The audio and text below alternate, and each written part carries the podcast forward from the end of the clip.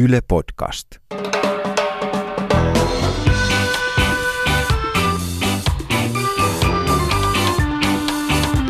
I think the people in this country have had enough of experts. Kuuntelen huomattavasti mieluummin ulkoasiainministeriön diplomaattia kuin jotain päivystävää dosenttia. Löytyy kaiken maailman dosenttia, jotka kertovat, että tätä ja tätä ei saa tehdä. Kuuntelet päivystäviä dosentteja. Minä olen Antto Vihma. Ja minä olen Miiko Tervonen. Tässä podcastissa vastaamme teitä, eli kuulijoita askarruttaviin kysymyksiin elämän pienistä ja isoista asioista. Te kysytte, me vastaamme.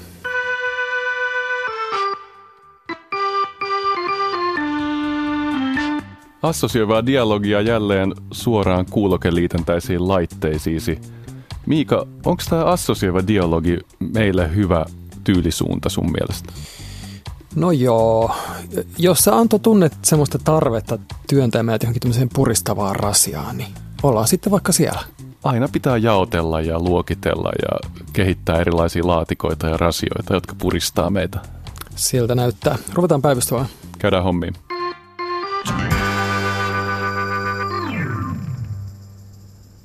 Kannattaako elää kuin viimeistä päivää, kysyy Aura L. Ja tähän liittyen ollaan saatu kysymys Maria B:ltä. Mitä oikeastaan tarkoittaa tartu hetkeen ja kannattaako hetkeen tarttua, jos ei tiedä, mitä siitä voi seurata? No niin, me ollaan päästy filosofian ydinkysymysten äärille Platonin luolaa ja Ihanaa. ää, YOLO, just do it, myös populaarikulttuurin aika tämmöisiin keskeisiin teemoihin.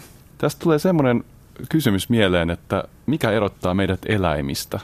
Onko sulla Miika tähän jotain vastausta? Mikä helvettä meitä? Nyt mä haluan kuulla, mitä sä ajattelet. Mä arvasin, että sä terhistyt tästä. Joo. Että sä ol- oletat nyt, että täältä tulee jotain, minkä voi tyrmätä, että eivätkö eläimetkin toisaalta.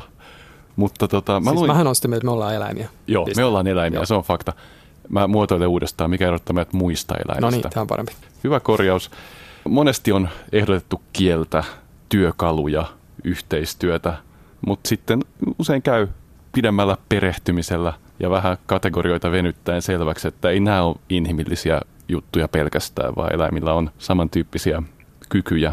Nyt tutkijat ehdotti New York Timesissa pitkässä jutussa, että tämmöinen kyky pohtia tulevaisuuden eri vaihtoehtoja on semmoinen, mikä on aika inhimillinen, meidän isojen aivojen ominaisuus. Semmoinen ennakointikyky, joka mahdollistaa sivistyksen ja tämmöisen monimutkaisuuden meidän yhteiskunnassa. Totta kai eläimillä on, on jonkinlaisia tämmöisiä ennakointiin viittaavia niin kuin ohjelmoituja käyttäytymismalleja, että orava jemmaa pähkinöitä kesän aikana. Mutta orava ei kuitenkaan ajattele niitä eri skenaarioita. Se ei mieti, että jos talvi on vähän pidempi, niin jemmaisinko mä vielä tonne pari. Että siinä on semmoinen aika, aika iso laadullinen ero siihen, mitä me harrastetaan koko ajan, tämä simulointi ja skenaariot. Ja tota, jos sä tuottaa nyt tähän kysymykseen, että kannattaako elää kuin viimeistä päivää tai kannattaako hetkeen tarttua, niin, niin haluatko vähän avata vielä? Se linkki tuohon kysymykseen, tämä oli hyvä kysymys Miika, on, on se, että semmoinen hetkessä eläminen on meille lajityypillisesti jopa semmoinen niin kuin fragiili, haavoittuva tila. Että me ollaan aika eteenpäin katsovia olentoja. Se on eteenpäin katsominen on meidän juttu. Tämähän ei sitten vastaa siihen kysymykseen, että mitä tälle tilalle pitäisi tehdä. Mutta ainakin se on tosi niin kuin syvästi inhimillistä kirjoittaa joku juttu mediassa tai jutella siitä, että nyt, nyt pitäisi elää hetkessä ja tartu hetkeen. Ja, että, että sehän Samalla just ajatella jo, että missä syö lounaa tai nimenomaan toisaalta miettii, pääsee lomalle. että joo, että sushia syötiin eilen, mitäs tänään. Tämä on ihmisen osa. Kiinnostava lähestymistapa. Eli me ollaan niin kuin eläimiä, hetkinen, me ollaan eläimiä, jotka erottuu muista eläimistä siinä, siinä tulevaisuus suuntautuneisuudessa ja sen takia meidän on vaikea tarttua hetkeen. jos mä ymmärsin oikein. Tämä teesi on nyt tämmöiseltä psykologian professori Martin Seligmanilta, joka on juuri kirjoittanut teoksen Homo Prospectus. Että hän oikeasti nostaa sen sille tasolle, että, että se on meille tämmöinen määräävä piirre. Ja vyöryttää aika paljon tämmöistä viimeaikaista tutkimusta siitä, että ehkä sitä tapaa, millä me ajatellaan muistia ja menneisyyttä, on liioteltu. Ja esimerkiksi masennuksen hoitamisessa ja erilaisessa terapiassa tärkeämpää olisi katsoa, että on näitä toiveikkaita tulevaisuuden näkymiä kuin miettiä menneitä traumoja. Tästä on Okei, ja mä haistan myös semmoisen pienen niin mindfulness-piikin tässä ja tämmöisen YOLO, you only live once, ajattelun kritiikin tässä, että ollaan itse asiassa tuomittuja niin kuin myös miettimään tulevaisuutta. Okei. Mutta jos, jos mietitään taas tätä kysymystä, että mitä, okei, mitä oikeastaan tarkoittaa tartu hetkeen? No tämä viittaa tietysti nyt siihen Horatiuksen Carpe Diem, eli poimi, poimi päivä, kun se on kypsä sananlasku. Ja, ja tota, tämä on semmoinen, voi sanoa musta laatikko, että kukin lukee tämän vähän omalla tavallaan. Että tässähän on, on semmoinen tässä Horatiuksen Carpe Diem-ajatuksessa, niin tässä on niin kuin sellainen tietty radikaali ö, nykyhetkessä eläminen ö, ehkä sisällytetty. Mutta samaan aikaan Horatiushan oli tota, epikurolainen ja se sopi hänelle hyvin. Hän oli itse tämmöinen niin kuin sosiaalinen nousija. Epi- epikurolaisuus on ehkä niin kuin ollut vähän semmoinen nykypäivä niin kuin jollekin Monokle-lehden vastine. Et se on semmo- semmoista niin kuin valistunutta hedonismia, jossa ollaan aika epäpoliittisia ja tämä sopi hyvin, hyvin Horatiukselle, mutta et siihen samalla sisältyy myös se ajatus, että meidän pitää ajatella myös huomista ja tulevaa. Et itse asiassa tämä niin Carpe Diem, se ei välttämättä ole mikään mindfulness tai mikään jolo-ajatus. Joo, että siinäkin ehkä etsitään tasapainoa, ainakin tuossa muodossa. Joo, no siinä epikurolaisuudessa tämä niin tasapaino on, on aika tärkeä ajatus. Joo. Kyllähän tämä niin resonoi myös vaikka eksistentialismin kanssa, että tämmöinen tietty niin kuin radikaali elossaolo ja sen sun vapautesi käyttäminen myös. Että sä et jää niin fatalistisesti odottamaan vaan kohtaloasi. Joo, ja kun se viedään äärimmilleen, niin voidaan sanoa, että on vain nyt. Mun mielestä tämä kuulostaa just tämän psykologian professorin kirjoituksen valossa, niin tämä kuulostaa just semmoiselta, vähän semmoiselta rimpuilulta aika isoa voimaa vastaan, mikä voi olla tosi tuloksekasta ja tarpeellista, mutta on tämmöisiä tutkimustuloksia nyt mitattu, että meidän aivot, mä oon nyt tänään tosi luonnontieteellisellä päällä, mm. josta on ok, että et meidän aivot, silloin kun me pidetään joku tauko, niin siellä aktivoituu tämmöiset tulevaisuussimulaatioajattelut. Esimerkiksi nyt, kun saatat noin luurit pois korvilta, niin voitaisiin mitata, että sul käynnistyy uudet alueet, jotka alkaa miettiä. Siis mähän mietin lounasta nyt jo. Mutta joo, semmoista al- alitajuiset mietinnät lähtee, mm. lähtee vielä kovemmille kierroksille. Mm. Ne tekee simulaatiomalleja tulevaisuudesta – ja tämä mahdollistaa sen, että sulla on sitten semmoisia intuitioita ja tämmöisiä niinku vaistonvaraisia toimia, koska sä oot oikeasti huomaamatta skelailun näitä tulevaisuusskenaarioita aika paljon. Joo, kyllä tuo mun mielestä tuo on kiinnostava ajatus. Se kyllä se selittää myös sitä niin kuin intuitiota, että, että mistä se intuitio tulee. Että se on itse asiassa niin kuin seurausta siitä, että me koko ajan pohdiskellaan tässä sitä seuraavaa lounasta. Tota, otan taas tämän roolin, että palautan meitä kohti näitä kysymyksiä, niin tässähän on monta eri kysymystä nyt joihin oikeastaan yhteenkään ehkä ei ole kovin kattavasti vastattu, mutta yksi kysymys on tämä, että kannattaako elää kuin viimeistä päivää. Ja tätä voi tietysti niin kuin lähestyä hyvin monesta näkökulmasta, mutta mä rupean heti miettimään sitä, että kannattaako, missä mielessä, kenen näkökulmasta. Että jos ajatellaan tällaista niin kuin hedonismia tai tällaista yksilöä, joka niin kuin pyrkii mahdollisesti kohti omaa nautintoaan tai tämmöistä hyvää elämää, niin silloin se jolo ajattelu voi olla aika vaarallista. Että tästähän on niin kuin tämä esimerkki tästä räppäristä, joka ajoi kännissä 190 ja, ja, ja viittasi samalla, että jolo, ja siihen päättyi, päättyi tämä elämä. Opettavainen faabeli. Joo, että you only live once, ja myöskin hyvin lyhyesti sitten että et tämä niinku epikurolaisuus varmaan tämmöisen niinku hedonistin näkökulmasta on kyllä aika hyvä oppia. Et siinä niinku panostetaan siihen, että niinku pitkäaikaiseen, että ystävät, viini, se on myös aika tämmöinen etuoikeutettu filosofia, hyvin, hyvin epäpoliittinen. Jos niinku kuulijoiden joukossa on tämmöisiä niinku hedonismin ystäviä, niin tota, viimeistä päivää eläminen ei välttämättä ole ainakaan pitkä, kauas katsoisin Joo, ja se kuulostaa vähän, vähän utooppiselta myös, että et viimeistä päivää eläminen, no ehkä se on totta kai metafora, mutta käytännössähän se tarkoittaa sitä, että, että just, että nautintoaineita tänne ja, ja housut pois. Joo. Ja sitten on tämä niinku usein tämmöisissä puheissa, joita pidetään esimerkiksi jollekin ikäluokalle, niin, jotka valmistuu vaikka koulusta, niin toistuu tämmöinen, että tänään on loppuelämäsi ensimmäinen päivä. Näitä on paljon tämmöisiä vastaavia. Tähän on niin tätä memento mori-ajattelua. Mun tulee mieleen tämä Everybody Says I Love You-elokuva, jossa on tämmöinen hieno kohtaus, missä kuollut mies nousee arkusta ja rupeaa laulamaan tämmöistä aika hauskaa laulua Enjoy your life, it's later than you think.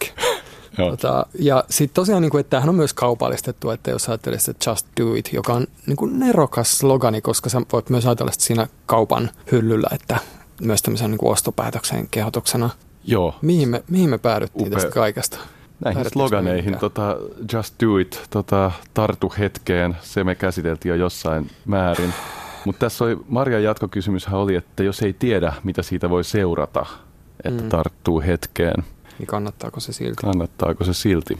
Niin, että ehkä näissä kaikissa, jos joku näitä yhdistää, näitä tarttu hetkeen, jolo ää, ja muita tämän tyyppisiä just do it, niin ehkä siinä on tietty semmoinen niin turvallisuushakuisuuden kritiikki. Niissä kaikissa ehkä kehotetaan ottamaan jonkinnäköinen riski, myös niin kuin olemaan aktiivisia toimijoita ottamaan riskejä. Joo.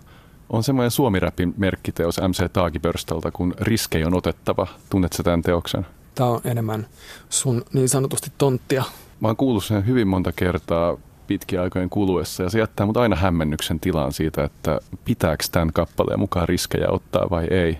Siinä on aluksi kuullaan Setä Koposen ja Davo Ukin versiot, jotka selvästi mun mielestä puhuu sen puolesta heidän, heidän säkeistönsä, että, että riskejä pitää ottaa, älä elä liian turvallisesti. Mutta sitten Kettunen on kolmannessa säkeistössä varsin ambivalentti tämän suhteen. Ja sitten siinä lopussa esitellään lukuisia teemoja, jotka saa mut ajattelemaan, että, että ehkä näitä riskejä todellakaan ei pitäisi ottaa. Että ei, ei tämmöinen klassinen materiaalikaan anna yksilteisiä vaik- vastauksia tähän Joo, vaikeaseen jos palataan siihen Carpe Diem, että se, niin kuin, sitä on tulkittu todella monella eri tavalla ja sen voi, sä voit perustella täysin päinvastaisia toimintatapoja tällä Carpe Diem tartuhetkeen. Vielä palaan siihen Horatiukseen, joka oli siis orjien, entisten vapautettujen orjien lapsia, niin kuin hän pääsi siitä tilanteesta hyvin semmoiseen niin kuin lepposaan elämään, jonka turvasi sitten ylemmät tahot. Keisari Augustus piti hänestä kovasti ja tota, Horatius on miettinyt tätä, MC Taagipörstä jäsenet Joo, joo, ostoskeskuksella joo. on miettinyt tätä, Niin. että hän ei ole sitä loppu. Niin just, et, mutta et Horatiukselle se ei ollut kyllä mitään tämmöistä, että kaahaile kännissä kärryillä tuolla, tota, että se oli semmoista niinku hidasta, pohdiskelevaa nautiskelua.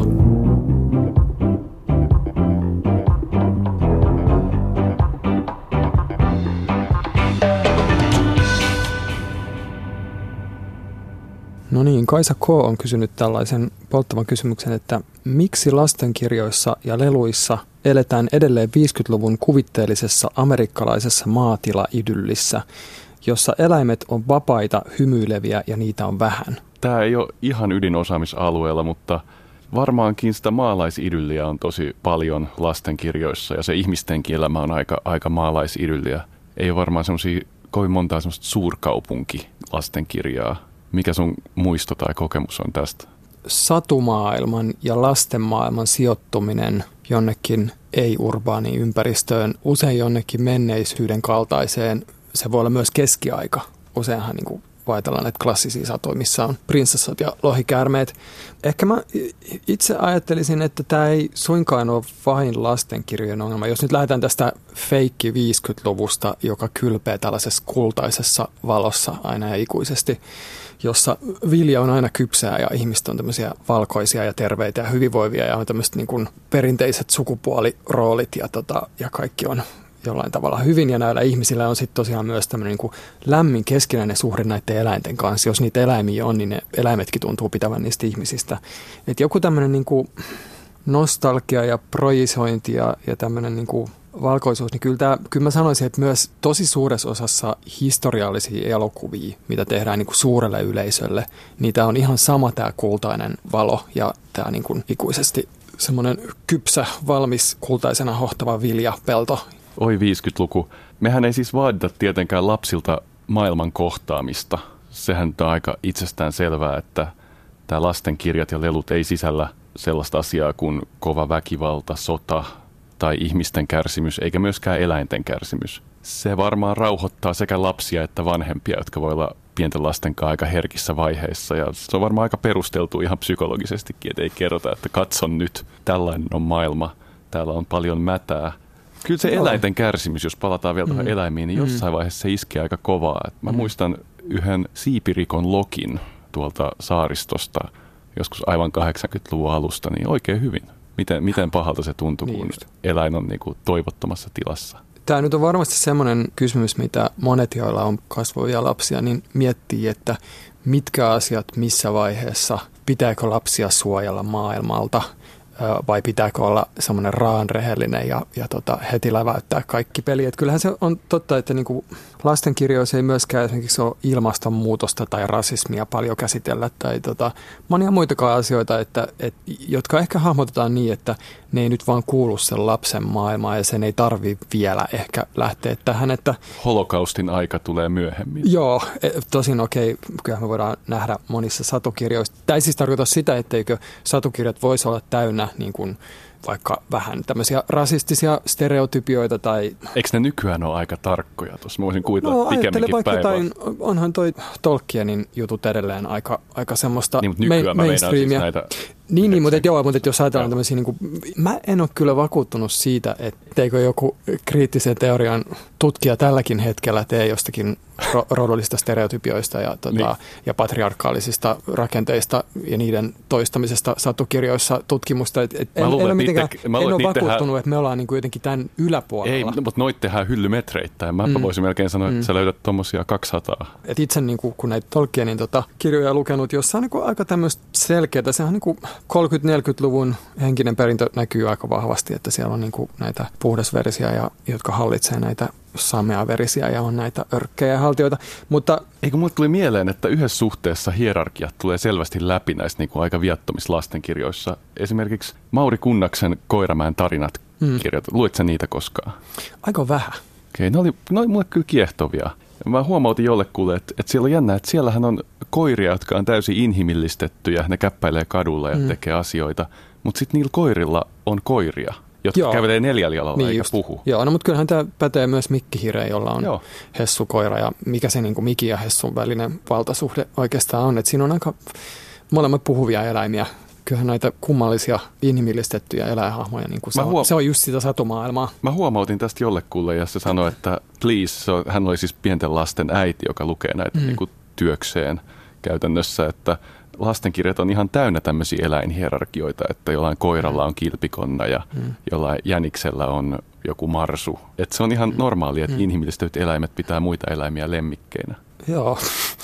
Niin, tässä tullaan normaaliuden epänormaaliuteen. Tota, ö, mä sanoisin, jos mä nyt vastaan tuohon kysymykseen omalta osaltani, että miksi lastenkirjoissa ja leluissa edelleen eletään tätä 50-lukua ja miksi puuttuu nämä niin kuin ongelmalliset puolet nimenomaan suhteessa eläimiin, niin tota, kolme asiaa, mitä mä sanoisin tästä. Ensimmäinen liittyy lapsuuden historiaan, mistä me ollaan puhuttu aiemminkin. Me ollaan puhuttu tästä, että miksi alle 12-vuotias ei saa käyttää hissiä. Että se, niin kuin, että on luotu tämmöinen tämä on ehkä niin kuin 1700-luvulta eteenpäin hitaasti edennyt prosessi, missä niin kuin lapset erillistetään. Että lasten maailma muuttuu semmoiseksi erilliseksi maailmaksi, joka niin kuin ei oleteta olevan kiinni aikuisten maailmassa, sen ei tarvi olla ja se ei voikaan olla. Että, se niin kuin, että me ajatellaan, että lapset ovat jotenkin radikaalisti erilaisia meistä. Sitten toinen juttu on tota, tosiaan, mitä Anttokin sanoi, että nämä satukirjat, niillä on useita yleisöjä ja yksi on myös se vanhempi, joka on väsynyt ja lukee sitä satukirjaa mahdollisesti seuraavana päivänä on syöttämässä sitä kanaviilokkia tai nakkikeittoa eikä halua niin kuin, kohdata niitä vaikeita kysymyksiä. Et, et tässä on myös ne vanhemmat, jotka ei halua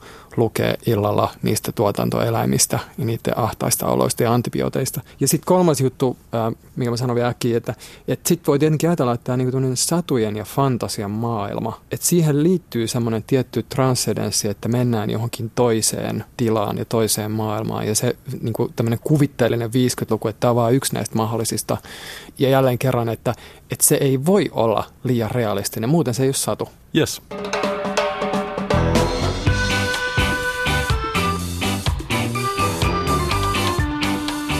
kuuntelen huomattavasti mieluummin päivystävää dosenttia, että mitä enemmän tämän tyyppisiä katsauksia eri suuntiin tulee, niin sen parempi. Tervetuloa tämän tyyppiset raportit. Antti S. tiedustelee, miksi ananasta ei saa laittaa pizzaan? Joo, tähän tekisi äkkiseltään mieli sanoa, että koska se ei maistu hyvältä. Mutta tota...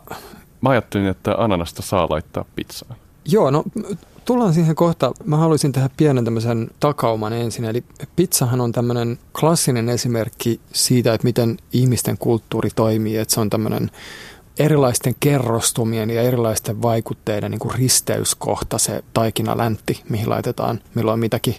Me voidaan niin kuin jäljittää sitä pizzan historiaa jonnekin keskiaikaiseen Italiaan ja, ja sitä ennen Bysanttiin tai minne halutaankin. Ja, ja sitten toki tämä iso läpilyönti on ollut 1800-luvun eteenpäin Napolissa ja sitten Italiasta massiiviset muuttovirrat Yhdysvaltoihin ja, ja sitten Yhdysvallat on tietysti se, missä asioista tulee globaaleja, eli 1900-luvun alusta eteenpäin niin kuin lyönyt läpi itsensä.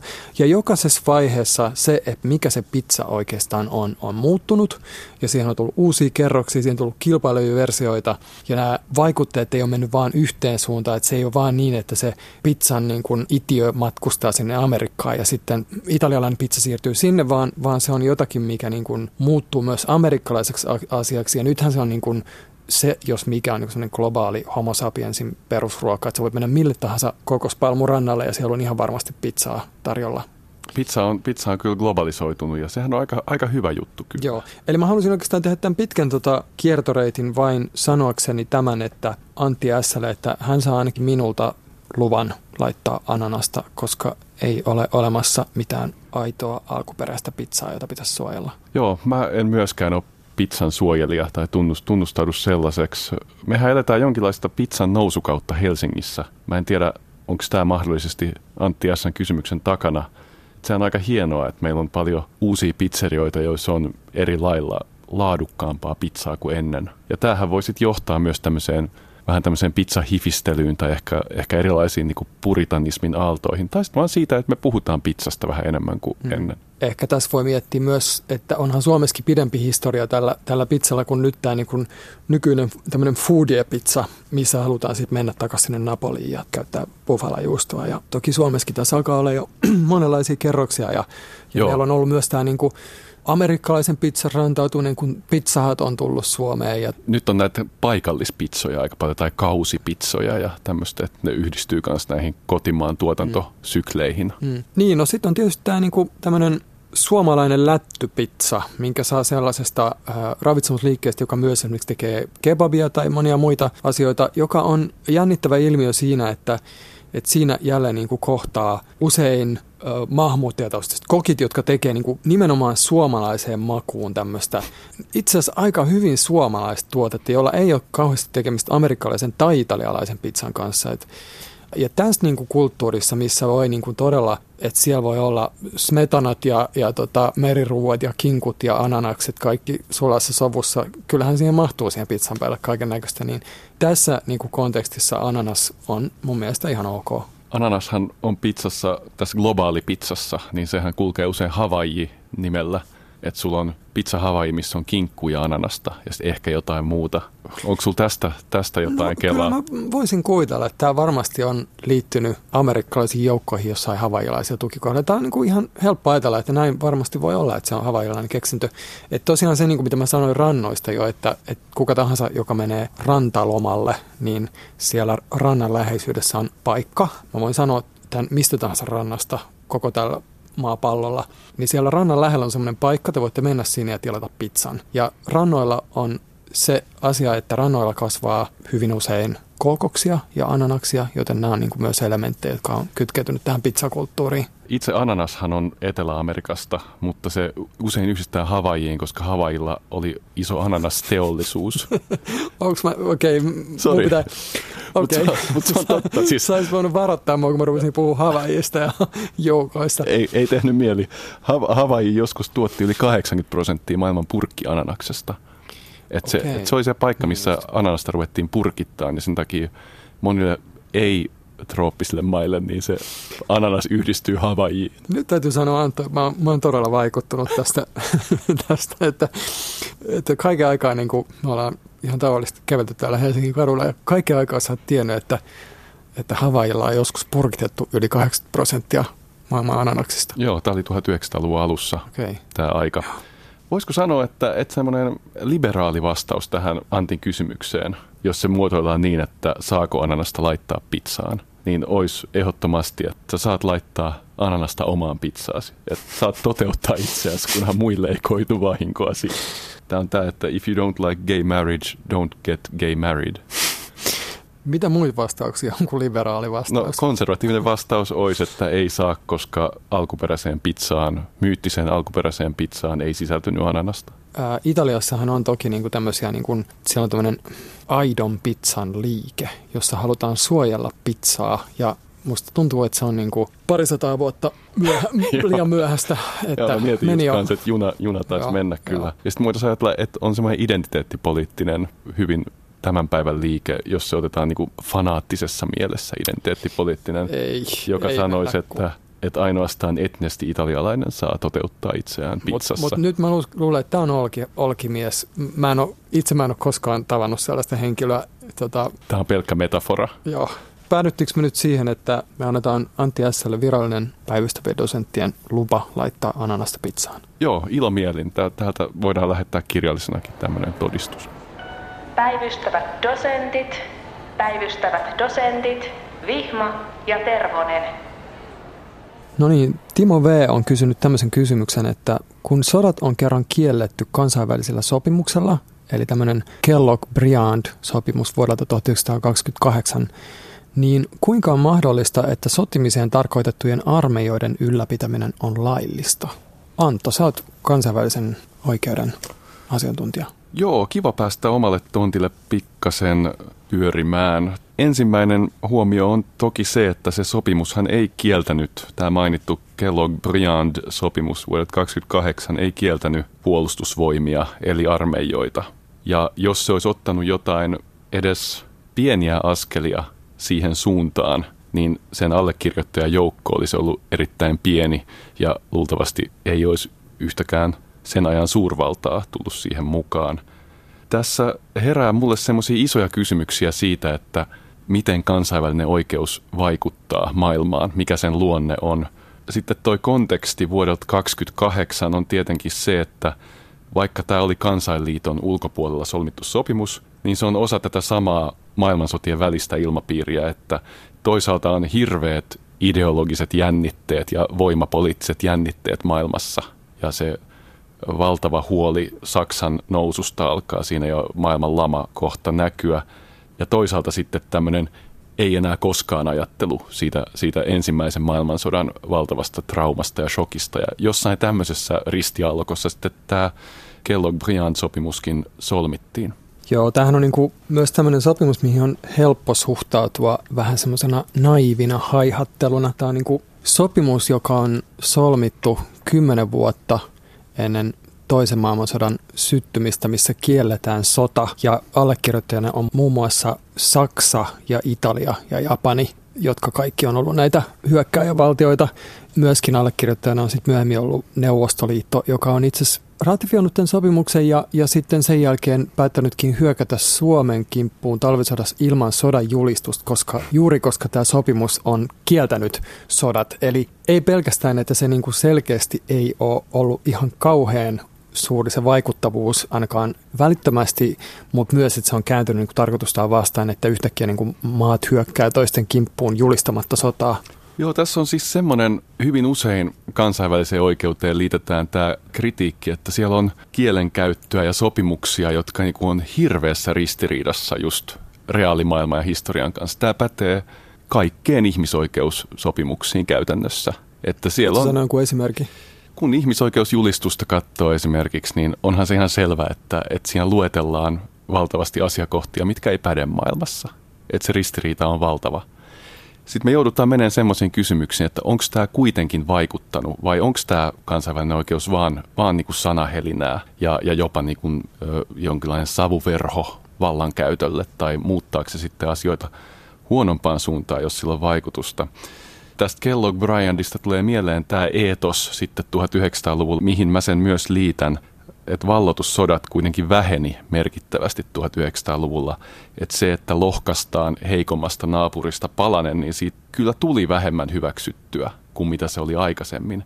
Että tässä voidaan nähdä, että kansainvälinen oikeus on toiminut tällainen, niin kuin Martti Koskenniemi kirjoittaa, että se on tämmöinen valtioiden hellä tai, tai hellävarainen sivistäjä, gentle civilizer of nations, että sillä on tämmöinen taustarooli.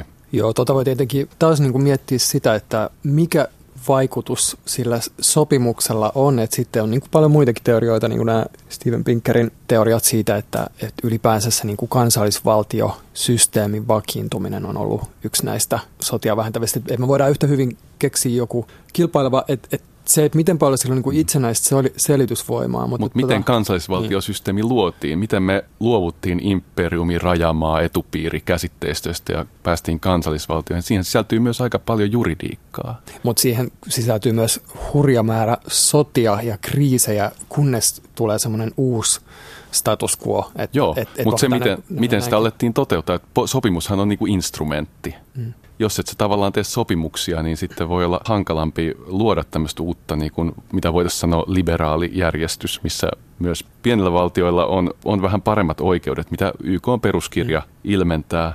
Mua joskus niin kuin, tuntuu epäreilulta se, että kansainvälistä oikeutta täysin dumataan sen takia, että joku rikkoo sitä vastaan.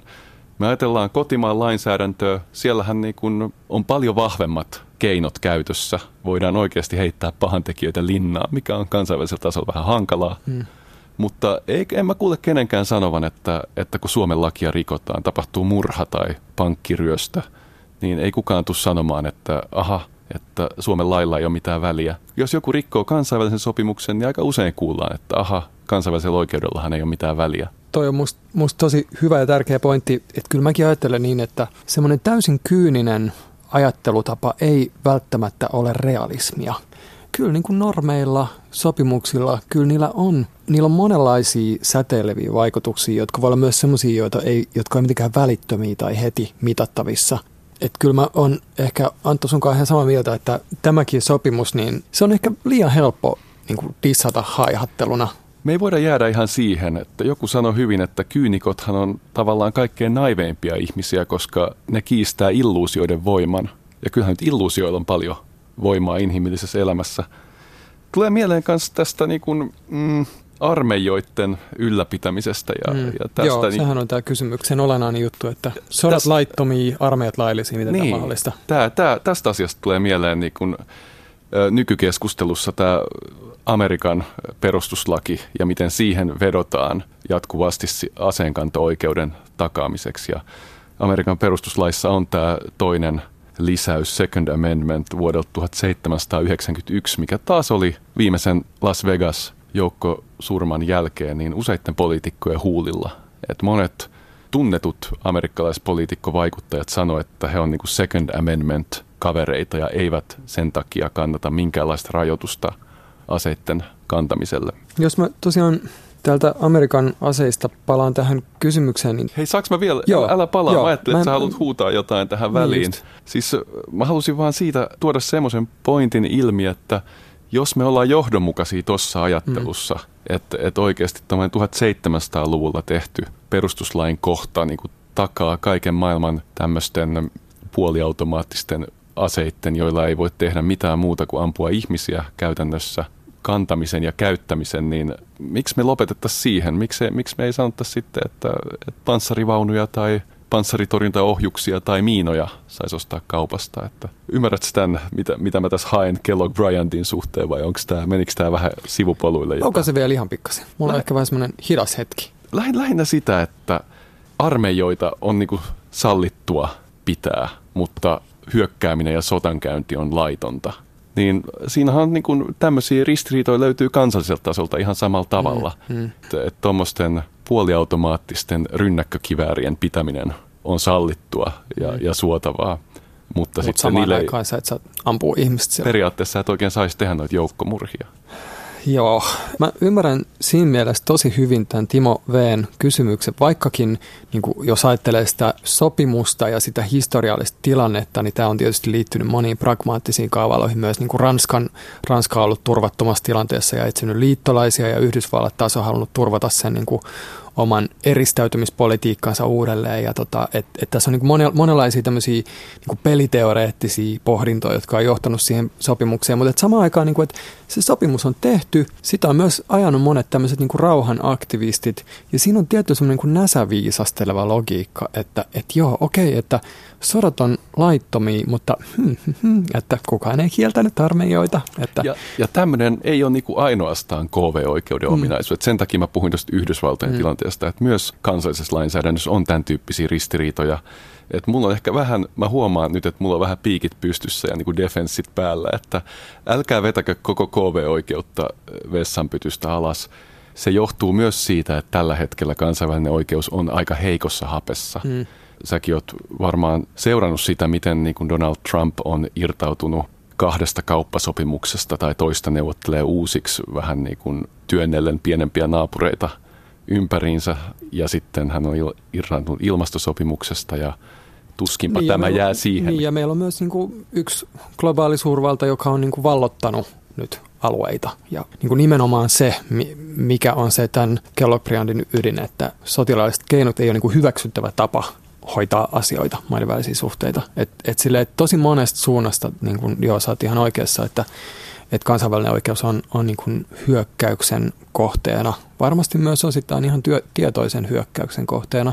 Et tota, mä, mä ymmärrän kyllä tämän sun defensiivisyyden. Niin, siitä se tulee, että meillä meni no. KV-oikeudessa niin kuin 90-luvulla niin paljon paremmin kuin nyt. Joo. Niin vähän, vähän on piikit pystyssä, mutta tämä oli hyvä kysymys kyllä. Joo. Vielä ehkä mun tulee tästä mieleen äh, Olaus Petrin tuomarin ohjeet 1500-luvulta ja se ajatus siitä, että Tietenkin. se mikä ei ole, äh, että se mikä ei ole mikä on lain hengen vastaista, ei voi myöskään olla lain mukaista. Eli tavallaan, että tässä on niin kuin laillista toimintaa, se armeijoiden pitäminen, joka on kuitenkin se lain hengen vastaista. Eli se on niin kuin tavallaan, tämä Olaus Petrin tuomari, johon liittyy just tähän niin kuin saivarteluun pykälien avulla.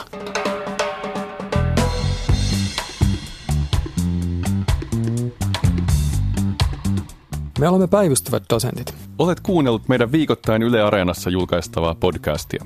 Minä olen historiatutkija Miika Tervonen. Ja minä Antto Vihma, kansainvälisen politiikan tutkija. Seuraa meitä Facebookissa sivulla Päivystävät dosentit. Tykkää sivusta ja levitä sanaa. Kerro päivystävistä myös kavereille.